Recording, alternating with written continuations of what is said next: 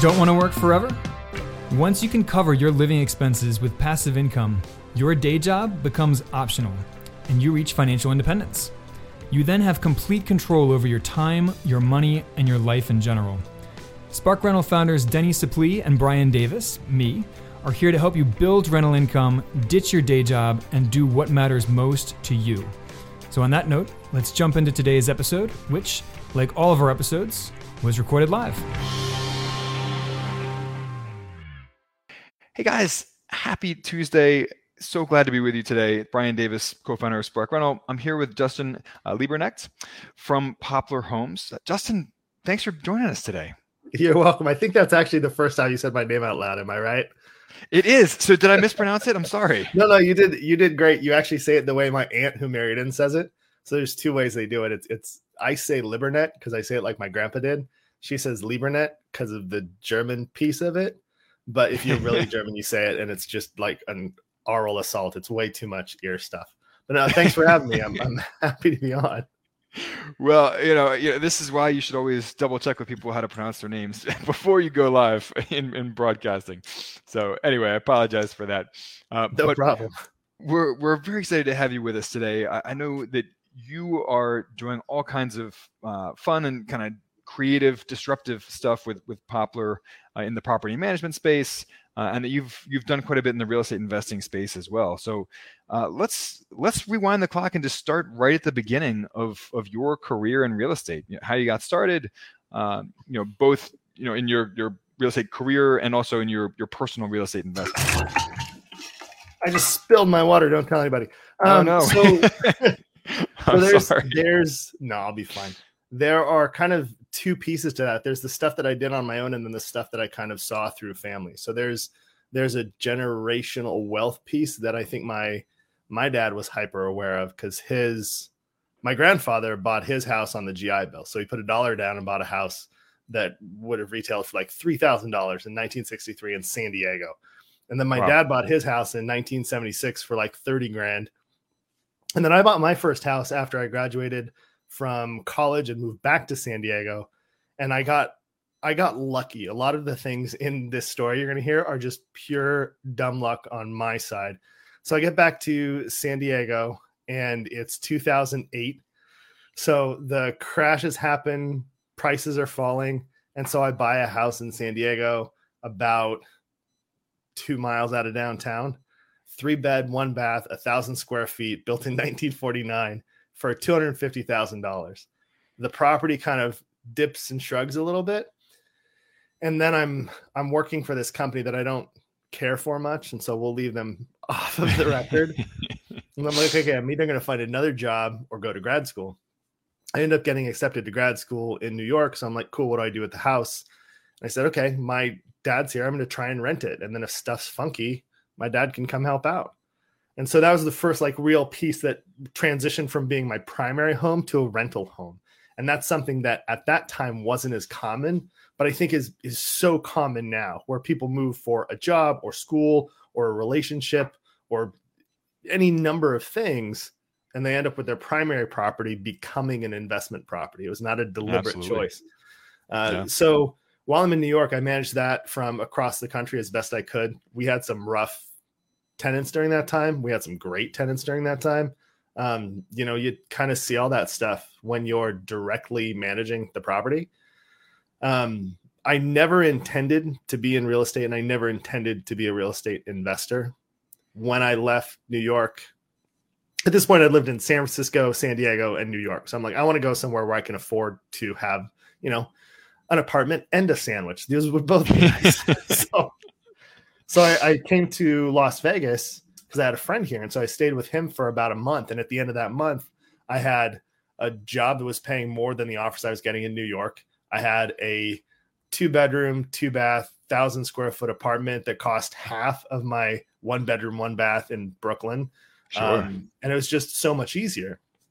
And so I rented for a while and had the property in San Diego. And finally, in about 2015, it was time to go, okay, I, I need to stop paying rent and buy a house. So I, I was able to find a property here in Vegas in 2015 that I purchased. And then I've got one investment property and I'm living in my house. and I get approached by a company to run the marketing portfolio for them in property management in single family rentals. At the time, I was a marketing analyst for Caesars. I was telling them how to make money off of gambling, right? So like, if, you, if you give this promotion out, here's how much money you'll make. And we'd argue about if my numbers were right. That that was my job. But I happened to get this this opportunity to move into marketing for American Homes 4 Rent. And at that point, they were around 20,000 homes. So this is about 2016. So I go over and I start working for them, and it's it's my graduate degree was experimental psychology. So it's all data, it's all numbers, it's all conversions. And that plays really well into the pipeline game, which is how many calls turn into an appointment, how many scheduled appointments turn into showings, how many showings turn into applications, how many applications close, how many closed applications move in, right? So you just look, take that funnel and beat the crap out of it with A B testing and see what you can do. So we had that funnel going and if you can get those numbers down and know what you need, like how many people need to go through the house to lease it, then you know in your first week how long it's going to take you to lease it. Like it's really right. important to have those numbers there and have some kind of a structure so that you can gauge your success. We're at Poplar now. So AMH was easy because we were an owner operator. Like all of the properties were owned by American Homes 4 Rent, this giant REIT. So we could do whatever we wanted as far as pricing goes, as far as movement times go, and we had it all standard. It's all the same. Being at Poplar now, there's a big difference because we are representing owners. And so one of the big things that a property manager's job is and kind of almost an internal therapist to work with both the owner and the resident and get that spot where both groups understand the value the other participant brings to the equation and is by being recognizant of that, you start to look at the pure money idea, which is most common for owners, in a slightly different way. You start to go, if I get a good tenant who never needs maintenance calls because he can fix stuff himself, his payments are always on time, and when I raise his rent 3% each year, he doesn't care. That tenant is probably worth more over four years than having a tenant having it vacant for a month while you clean it up and flip it, raising the rent 10% the next year doing the same thing the next year doing the same thing. Like there's there's a massive value towards having that consistency and that stability where turns are just turns if you can avoid them at all turns are just a they'll just eat up all your profit all day because you oh yeah. I mean that, that's where like 90% of the costs of managing a rental property come from are, are the turnovers. Yeah. Yeah, yeah that, the maintenance and repairs are yeah. Yeah that's it's always a challenge to get in there and it's the Forrest Gump box of chocolates. You never know what you're going to walk into. You never know what you're going to get. And we've started talking to a couple of companies that are doing interesting things in this space where the deposit walkthroughs are done by the resident and it's a full walkthrough video of the home. We are also working with Inside Maps, uh, which is a really cool company that does. Everybody knows about Matterport, right? So Matterport's kind of the default 3D marketing model walkthrough HDR photos platform. I'm really partial to Inside Maps. It's slightly more expensive than Matterport, but the benefit of Inside Maps is they have, and this is relevant because all this stuff is happening now, but they've been doing this for four or five years now. They have an AI in the back, this machine learning model that looks at the photos, stitches them together into a 3D walkthrough. You get HDR photos out of it. It builds the floor plan and in addition to that, it does measurements so you know full square footage of all the walls and ceilings if you need to get paint. It identifies wow. the different flooring surfaces you have, what their area is, and what they are, where there's tile, where there's carpet, where there's laminate. So if you need to contract with somebody to go in and replace carpet, you don't need to have them go measure. You say, This is how much carpet I have. What's my estimate?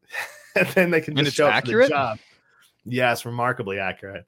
Um, the I haven't seen deviations greater than a couple of percent. Like it's phenomenally good. They even do volume wow. for HVAC load. And then they also do make model serial number of appliances. So if you're sending somebody out, you know what parts to have on the truck. At AMH, that was really important because we had all in-house maintenance. At Poplar, we have in-house maintenance and it's slowly growing. And as it does, that stuff becomes important. Because if the the kicker for us has always been looking at that that delta.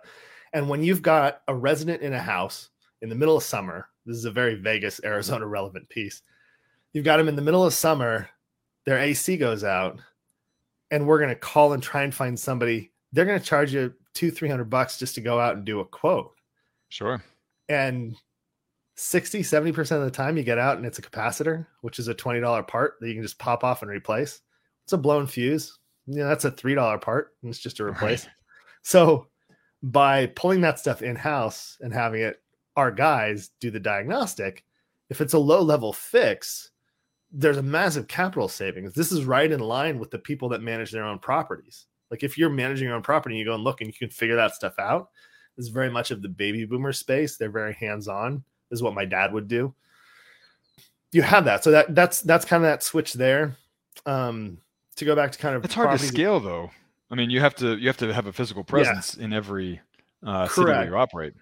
Correct, and that's why Poplar is not hundred percent at this point. We have concentration in the Bay Area, well, a couple places in California, a couple places in Washington, and then there's a couple places where it's coming but it is very much on density. You have to hit a critical mass. You can't hire somebody full time for three properties. You can't hire somebody right. full time for the extra house that you have. That's that's where friends and family kind of come in.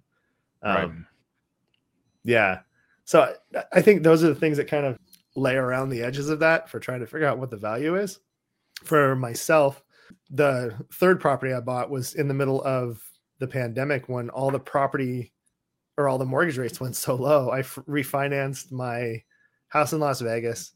The house in San Diego had more than doubled in value. So I liquidated that one, took the capital, and bought what became my primary here. And now my secondary is short term rental. Of course, Las Vegas, we're going through all the licensing process. So they did a license and a lottery. And so I'm constantly right on the edge of going long term rental with it. But I've, I've found corporate relocations and traveling nurses, like Furnished Finder will help with those. So there's all kinds of ways to fill those gaps while you're trying to figure out how to maximize your return on investment. And it's definitely a pain. You know, we've we've heard a lot of people have success with those those medium term rentals. Um, you know, the the one to six month rentals to to travel nurses. Uh, you know, uh, corporate relocations, and you know, uh, insurance, kind of those extended stays, corporate extended stays. You know, people who specialize in that swear by it as uh, a way to earn much higher returns on your rental properties. Has, has that been your experience, or are you more yeah, excited to first, get it? Yeah, so the first time I ran into it, I had my house in San Diego was vacant, and I was waiting for the next person to move in. So it was out, it was publicized, it was this is available. Who wants to rent? and I had a uh, insurance adjuster reach out to me and said, "Hey, I've got this this family. Their house burned down. They need somewhere to stay. They're in a hotel right now, so they'd be renting for three months for sure, and then go month to month." And they offered two things that made it super compelling. They offered me twenty five percent over my rental rate, the and then a uh, like three thousand dollar it was like a surety bond on deposit. So anything that happened, they'd fix. But these are people who just have very little stuff because a bunch of it burned up. So they're going to come in and stay. So they furnished it through, um, I forgot the name of the company that does uh, short term or it's like rental furniture to fill the home. So they furnished it with that. They rented it, ended up being there for about six months. So in that six months, I made an extra 30%, right? So I'm getting nine months of rent for six months of occupancy. And then when they moved out, the place was fine because all the furniture went to the furniture company. So there was no broken furniture left behind. There right. was no garbage or trash. They cleaned it out and took care of it because they're just people who needed somewhere to live. And so the turn on that was super easy. Right. So that was a good delta. And then I got a long term in there. And so I was comfortable with that. And then for short term in Vegas, if you're in the right city, it's there's money there because Vegas had said no, you can't do short-term rentals, right? They're going in that it's partly NIMBY, but it's also uh, not strong hotel backyard. lobby in Vegas. I mean, it's, yeah, it's partly NIMBY, it's partly the hotel lobby, and it's also building restriction. So if you look at Vegas, we built out and we built out flat. There's no up. The only tall buildings are on the strip. Everything else is is three stories at most. And so when you look at that, we're hitting our edges. We're hitting where we run into BLM land in Vegas. So the next development in Vegas has to be changes in the building code. It has to be changes in density of housing. And so that's part of the reason that Clark County is looking at it that way. And I get that and I understand that. But now they're doing a lottery to provide the short-term licenses. So theoretically, we'll go from 12,000 short-term rentals to 1,200 short-term rentals. There's court cases about it. It's a big mess. I've dotted my I's and crossed my T's. So I have business license LLC set up. I went in the lottery. I have my number. I'm waiting to get the call and find out if I can keep doing what I'm doing. Um, but right now, they're stayed from enforcing um, fines and liens and all that stuff. So uh, I'm just waiting to find out if I'm going to have to shift and get more nurses or a long term in. So I think that that nimbleness is kind of beneficial if you're in a place yeah. where you can do it. I'm in Vegas, my property's in Vegas, makes it a lot easier. This is not something I would trust to a remote property manager to try and figure it out. If I was doing right. long term, absolutely. But the short term, I don't think I'd I'd I don't know if Vacasa or Evolve or any of those companies that do short terms could assist with the lottery process or could assist with the paperwork and kind of bizarrely human touch that the city is asking for or the county's asking for. Uh, we'll see.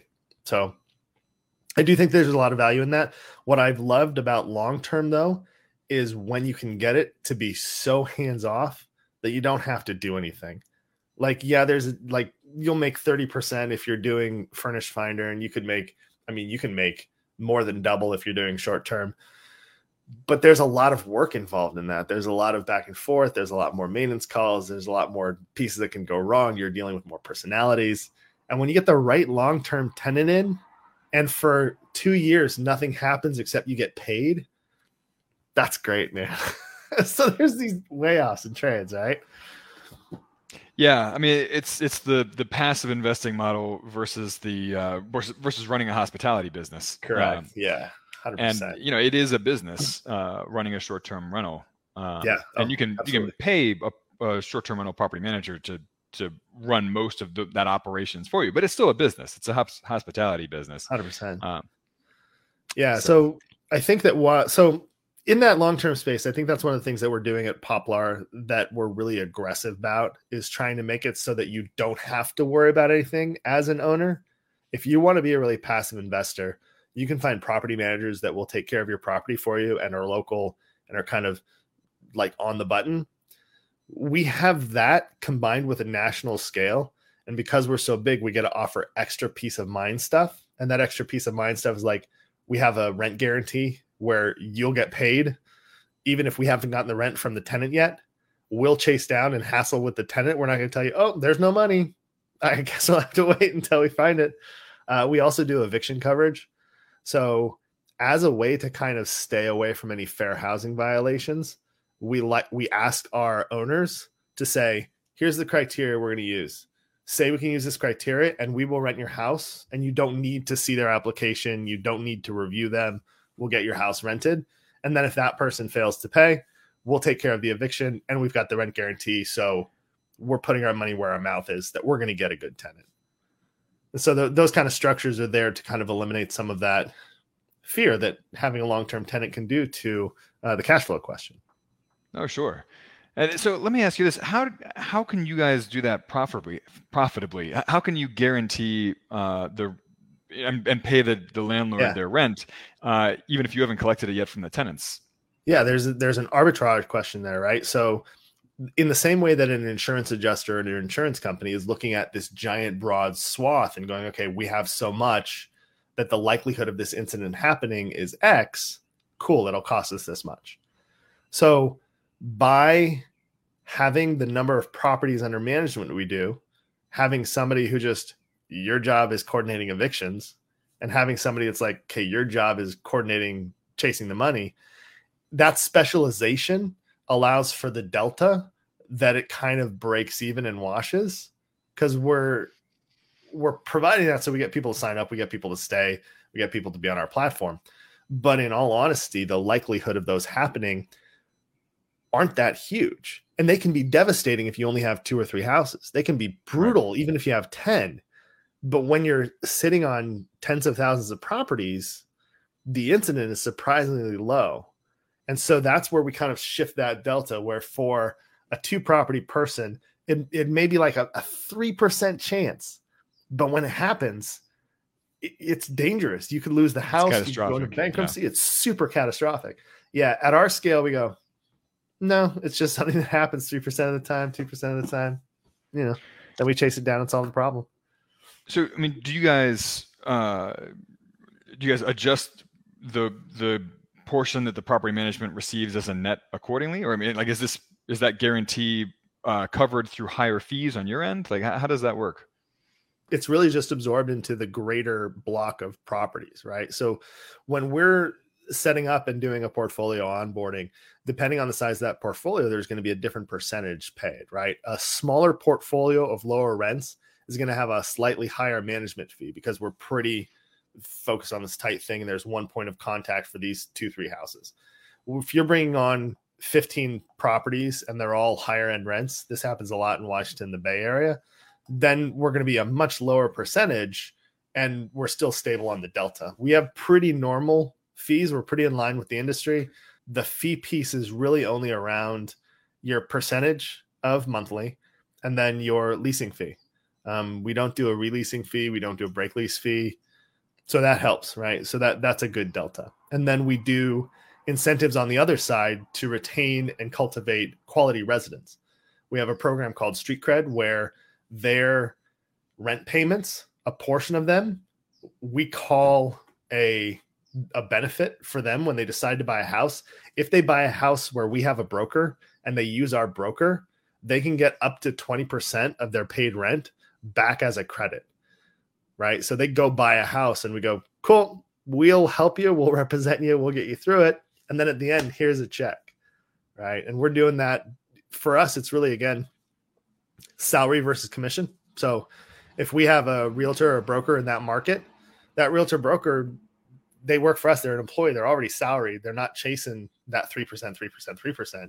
So that 3% goes to half of it, or half a percent will go to paying them and then whatever you've earned, you know, if you're talking about a a three percent on a two hundred thousand dollar home, you know, that could be six grand that's coming back to you. But the two hundred thousand dollar home is, is less likely. We're we're usually helping them buy 400, 500,000. And so we've had a couple people go that route too. So we're kind of sitting in the middle, trying to cultivate and make the whole experience better for both sides and be a true like lifetime property partner. No, that makes perfect sense. And I, I, love how you guys are using an economy of scale to find those efficiencies and um, and offer better service uh, for both your your landlords and your and your renters. So, Justin, I want to be respectful of your time here, but before we wrap up, do you have any uh, last tips for uh, real estate investors out there or landlords out there? Uh, you know how they can maximize returns, or you know any any tips that you've picked up over the years that that you want to communicate to people? Yeah, can I can I plug our pod just because we do a lot of that on there? Of course. Yeah, yeah, yeah. so we we host a weekly show called the Poplar Propcast, and it's usually um, 45 minutes to an hour. We have guests on and we talk through developments in the industry, develop in certain markets. So if you go listen over there, there's some really good market recaps. Uh, Ohio's pretty hot right now. There's the chip fabs that are going in over there. Reno's pretty hot with both the lithium mines and all the stuff that Elon's doing up there. Um, and, and as those things kind of pop up, we kind of chase those down. We also talk through the uh, Inflation Reduction Act. I think that that's one of the, the big ones that's going to have a profound downstream effect on both renters, owners, and investors for the lifetime value of properties. Because if you can get any of these uh, incidental deltas out of the way, all of a sudden those just accrue an extra hundred bucks a month for you for the rest. So um, go check it out over there. It's at uh, poplar.home slash pod. That's poplar.home slash pod. You can also find it at poplarhomes.com, lower left hand corner, and it's called the Poplar Propcast. All right, great. And we, we put a, uh, a link to poplarhomes.com in the uh, comments as well. So, um, yeah, go check out uh, poplarhomes.com. And uh, Justin, thanks you, thank you so much for hopping on today and joining us. It was a pleasure speaking with you. It was a real pleasure for me too. Thank you very much, Brian. All right, guys. Well, we will see you next Tuesday, 2 p.m. Eastern, 11 a.m. Pacific, as always. And stay in touch. You know, hit us up at support at sparkrental.com. Let us know what you want to hear about, and we will catch you on the flip side. Bye now. Did you know we offer a free eight video course on how to reach financial independence with real estate? It's super bingeable, with each video around 10 minutes long, but packed with information. Visit sparkrental.com slash learn for instant access. And please don't forget to rate and review our podcast on iTunes, Stitcher, or wherever you listen. Thanks for joining us, and we will catch you on the flip side.